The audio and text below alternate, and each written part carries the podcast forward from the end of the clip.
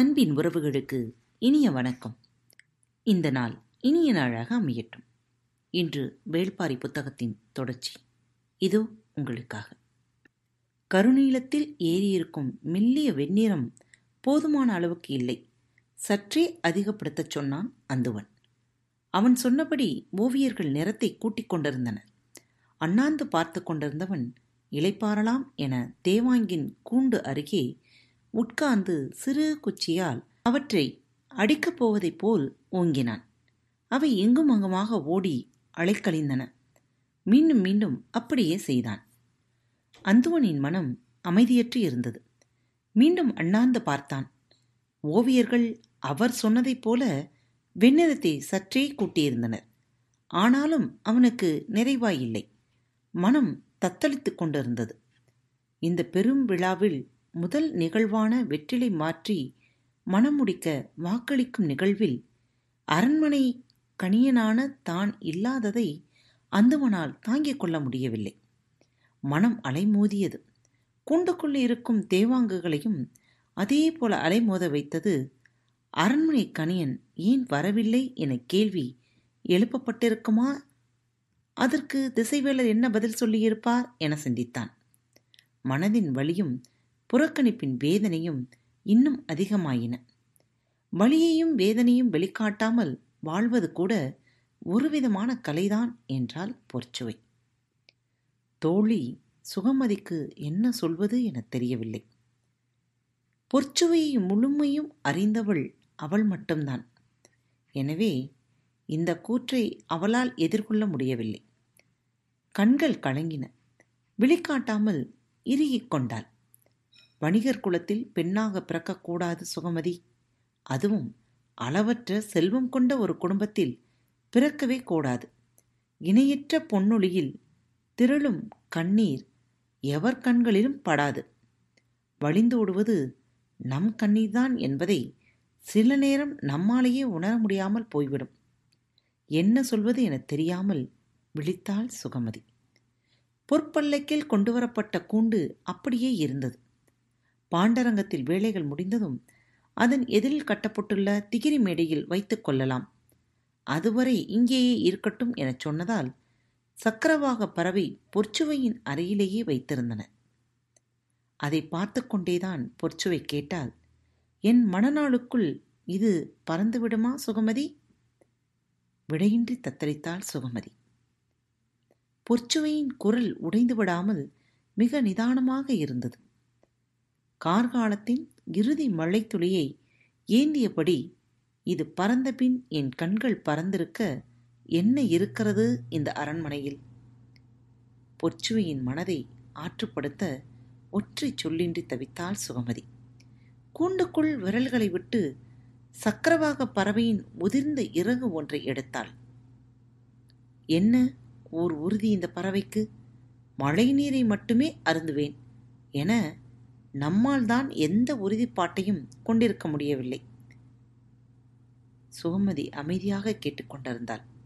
உள்ளுக்குள் கிடக்கும் ஓராயிரம் சொற்களை வெளியில் கொட்டுவதுதான் பொற்சுவைக்கு இப்போது தேவை. எனவே அவள் எவ்வளவு முடியுமோ அவ்வளவு பேசட்டும் என காத்திருந்தாள் சுகமதி. நானும் உறுதி ஏற்றிருப்பேன். கடற்புயல் மட்டும் என் அண்ணனை காவு கொள்ளாமல் இருந்திருந்தால் அவன் இன்றி நான் யாரை நம்பி உறுதி ஏற்பது? சுகமதி எவ்வளவோ முயன்றும் அவளுடைய கண்ணீரை கட்டுப்படுத்த முடியவில்லை. ஆனால் மறைத்து கொள்ள முடிந்தது. என் தாயின் மரணம் கூட எனக்கு நினைவில்லை. அப்போது நான் சிறு பிள்ளை. ஆனால் விரல் பிடித்து எனக்கு வாழ்வை சொல்லிக் கொடுத்தவன் என் அண்ணன்தான். நான் காதல் கொண்டதை அவனிடம் சொன்னபோது அவனுக்குள் ஏற்பட்ட மகிழ்வை வர்ணிக்க வார்த்தைகள் இல்லை. சாவக பயணம் முடிந்து வந்ததும் நானே தந்தையிடம் சொல்லி இதற்கான ஒப்புதலை பெறுவேன் என்றான். ஆனால் எல்லாவற்றையும் ஒரு புயல் அடித்துக்கொண்டு போனது. சுகமதி எதுவும் சொல்லாமல் கேட்டுக்கொண்டிருந்தாள். நான் அமைதியை குலைக்காமல் இருப்பதுதான் சரி.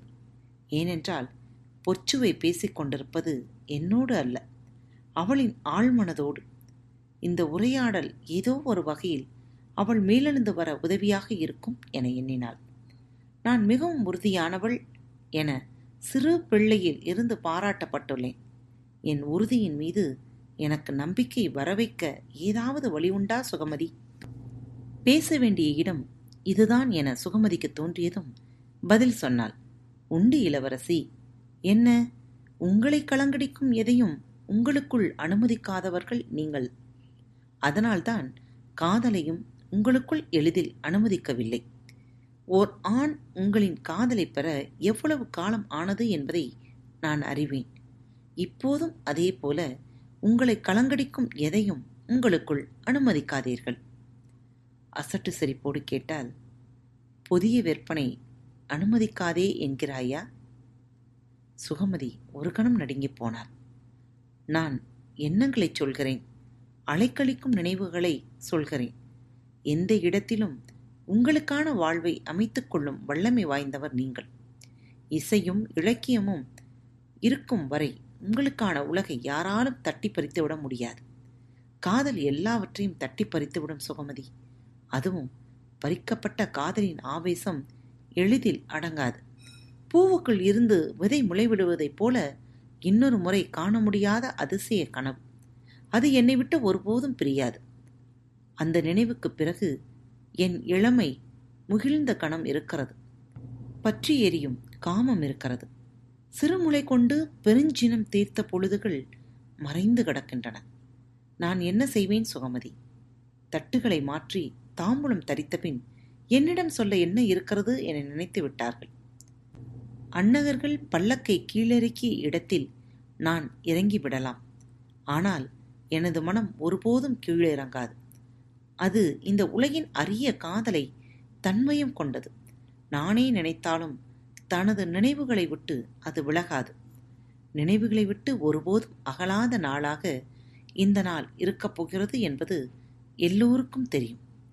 ஏனென்றால் இந்த மண்ணில் நடக்கும் ஒரு திருமணத்திற்கு யவனர்கள் பெரும் ஏற்பாட்டோடு வந்து பரிசுகள் வழங்கி மரியாதை செய்வது இதுவே முதன்முறை.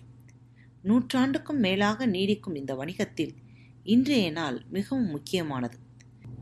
யவன பெருவணிகன் வெஸ்பானியன் தலைமையில் அவர்கள் அணிதிரண்டு வந்துள்ளனர்.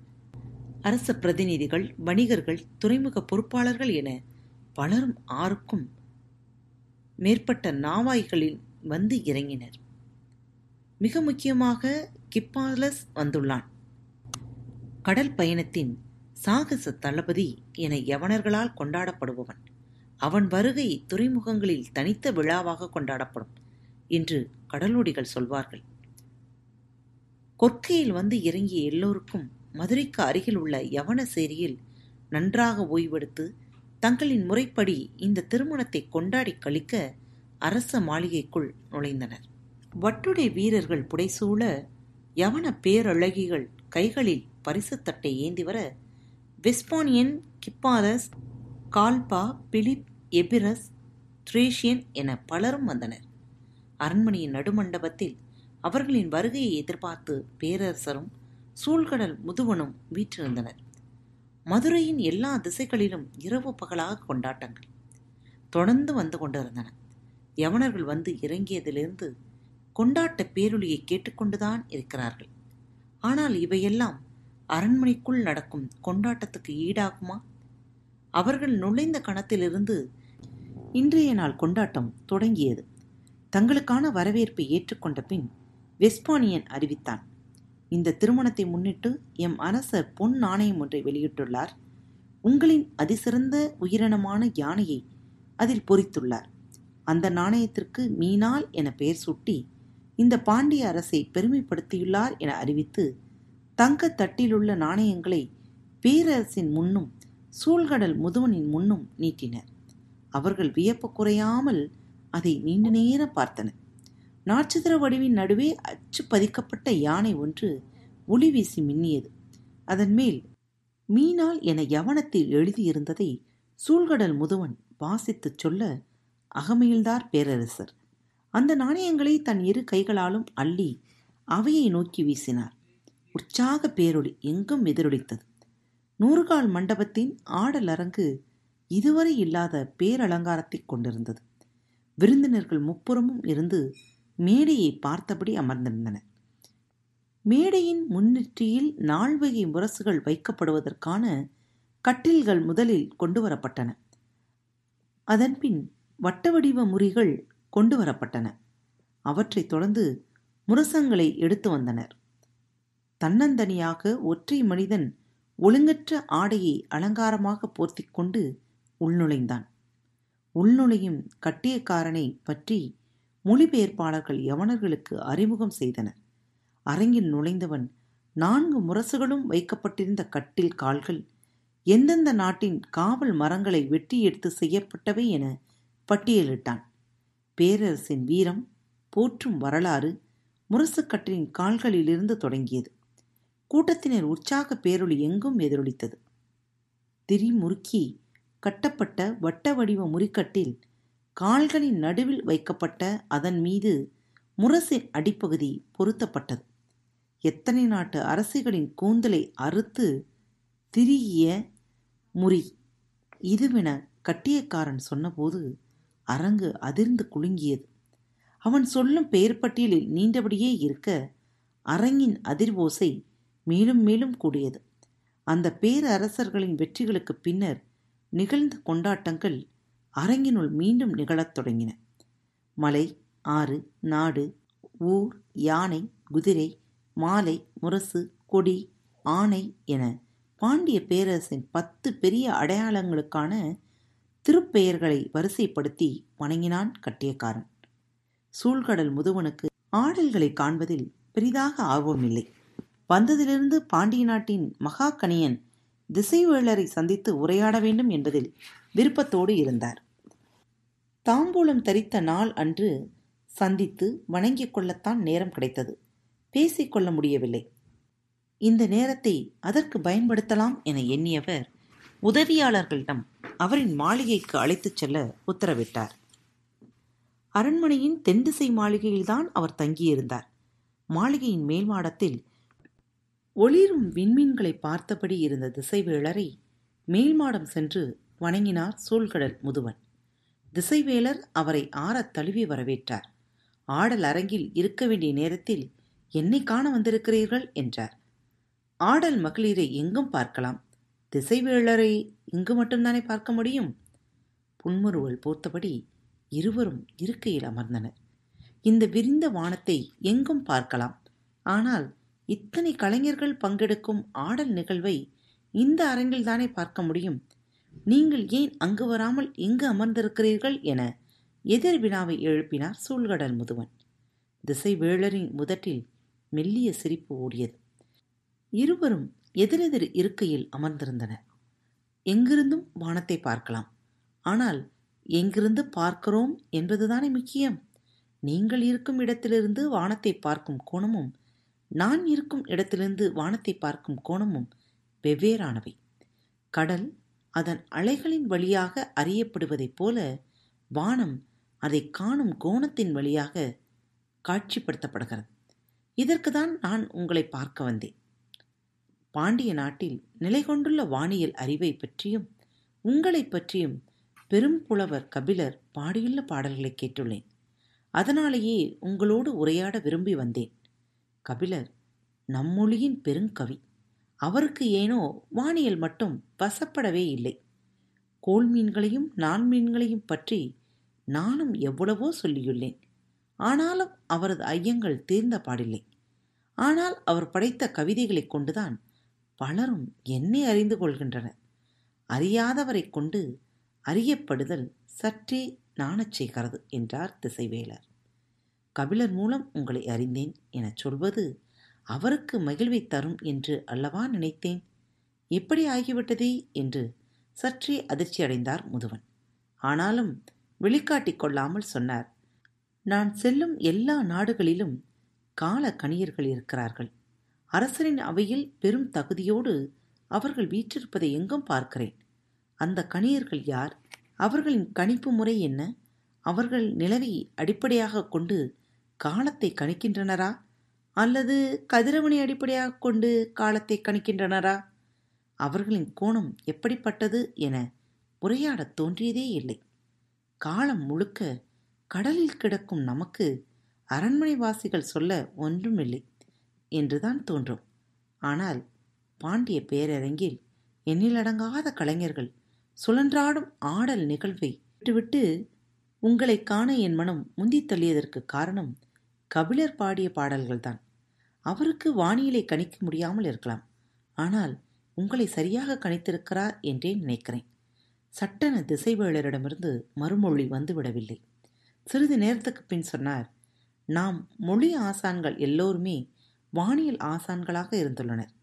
கோள்களின் பெயரையே நாள்களின் பெயராகச் சூட்டினர். விண்மீன் கூட்டங்களுக்கு சூட்டிய பெயரையே மாதங்களுக்கும் சூட்டினர். இது வெறும் பெயர் சூட்டல் அல்ல, அபாரமான வானியல் அச்சை வாழ்வுக்குள் பொருத்தும் செயல். இந்த பெரும் கால சுழற்சிக்குள் தான் நமது ஒவ்வொரு நாளும் சுழல்கிறது என்ற உண்மையை நாள் தவறாமல் எடுத்துச் சொல்லும் பேரறிவு. இயற்கையின் சுழல்தட்டில் அமர்வது புது விசை கொண்டு சுழலும் உயிரினம் நாம். இந்த பேரறிவின் தொடர்ச்சியை பாணர்களிடம் நான் காண்கிறேன். ஆனால் எழுத்துக்கற்ற புலவர்களிடம் இது இல்லை. காலத்தின் அறிவு கணியர்களுக்கானது என புலவர்கள் நினைக்கின்றனரோ என தோன்றுகிறது. அதுதான் எனது கவலை என்றார். திசைவேளரின் மறுமொழி முற்றிலும் வேறு ஒரு பார்வையை கொண்டிருந்தது. அது சூழ்கடல் முதுவனை மேலும் சிந்திக்க தூண்டியது. ஆர்ப்பரித்து எழும் பெரும் குரல் அடங்கவே இல்லை. நூறு கால் அரங்கு திணறியது. கட்டியக்காரனின் குரல் அனைவரையும் துடிப்பு நிலைக்கு மேலேற்றி கொண்டிருந்தது. ஆடை, அணி, உண்டி, தாம்பூலம், நறுமணம், காமம், இசை, கொண்டாட்டம் என்னும் எண்பகை இன்பத்தில் திளைக்கத் தொடங்கியது அரண்மனை வளாகம். இந்த இரவு பேரின்பத்தின் இரவு. இந்த இரவின் தொடக்கம் அந்த அரங்கின் கொண்டாட்டத்தின் வழியே தொடங்கியது. எழுவகை முழவுகள் மேடையின் இடதுபுறம் வரிசையாக வைக்கப்பட்டிருந்தன. ஆடல் கற்பிப்போன், இசையோன், பாடலாசிரியர், குழலோன், யாழ் வல்லுனர் என எண்ணற்ற கலைஞர்கள் மேடையில் நிறைந்திருந்தனர். கட்டியக்காரன் தன் குரலை உயர்த்தி சொல்லவும் திரைச்சீலைகள் அகலத் தொடங்கின. எல்லோரின் கவனமும் மேடையில் குவிந்தது. ஏற்றப்பட்ட சிறு விளக்கின் வழியே பொன்னிற ஒளி சிந்திக் கொண்டிருந்தது. நூறு நரம்புகள் கொண்ட மூன்று யாழ்கள் மேடையின் முன்புறம் இருந்தன. யாழை மீட்ட அருகே வந்த பெண் கலைஞர்கள் நரம்பின் மீது தம் விரலை மெல்ல நகர்த்தினர். அதிரும் நரம்பின் வழியே இசை கசிய தொடங்கியது. கூட்டத்தின் ஆர்ப்பரிக்கும் குரல் மெல்ல ஒடுங்க தொடங்கிய போது நடன மங்கைகள் எழுவர் வந்து நடுக்களம் இறங்கின. ஒரு மெல்லிய வட்டமடித்து அறுவரும் உட்கார நடுவில் ஒருத்தி நின்று கொண்டிருந்தாள். யாழிசை நின்றுவிட்டது. பிற இசைக்கருவிகள் எவையும் இசைக்கப்படவில்லை. விளக்கின் நாவுகள் தவிர மேடையில் அசையும் பொருள் எதுவும் இல்லை. நடுவில் நிற்பது சிலையாக புலப்பட்டது. பார்வையாளர்கள் இமைக்காமல் பார்த்து கொண்டிருந்தனர். யவனர்களுக்கு விளக்கிச் சொல்ல எதுவும் தேவைப்படவில்லை.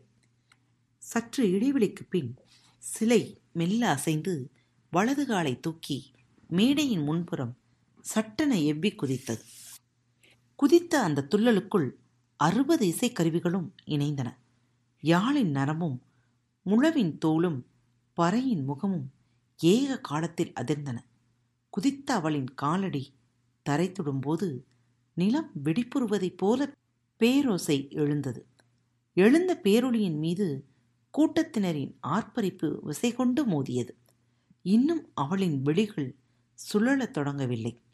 அதற்குள் நூறுகால் மண்டபத்தின் தூண்கள் ஆரவார ஓசையால் தள்ளாடத் தொடங்கின. வயதானதால் திசைவேளரின் நடையில் மட்டுமே தள்ளாட்டம் தெரிந்தது. அவரது கருத்தில் இருக்கும் உறுதி காலத்தால் அசைக்க முடியாததாக தோன்றியது.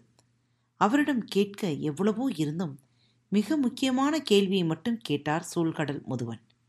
யவனர்கள் ஒரு நாளை இருபத்தி நாலு பகுதியாக பகுக்கின்றனர். காலவட்டத்தை பனிரெண்டு ஆண்டுகள் என வகுக்கின்றனர். நாமோ ஒரு நாளை அறுபது நாழிகையாக பகுக்கிறோம்.